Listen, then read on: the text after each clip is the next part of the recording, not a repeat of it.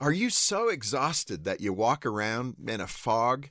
If your nights are short and your days are long, then you might be a parent.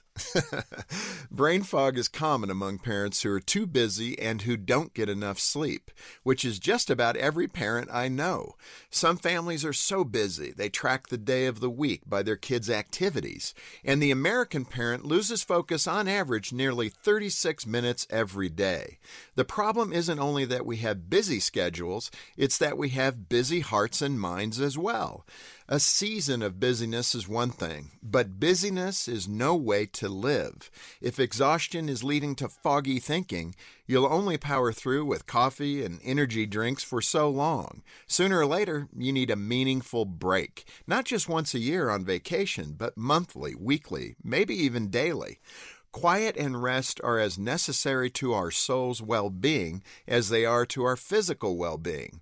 To recharge, we need more than a blank spot on our calendars. We need space, room to breathe, to clear our minds, and to decompress. Quiet time isn't easy to come by when you're so busy as a parent, but it's worth pursuing. You miss out on too much when you're overcommitted.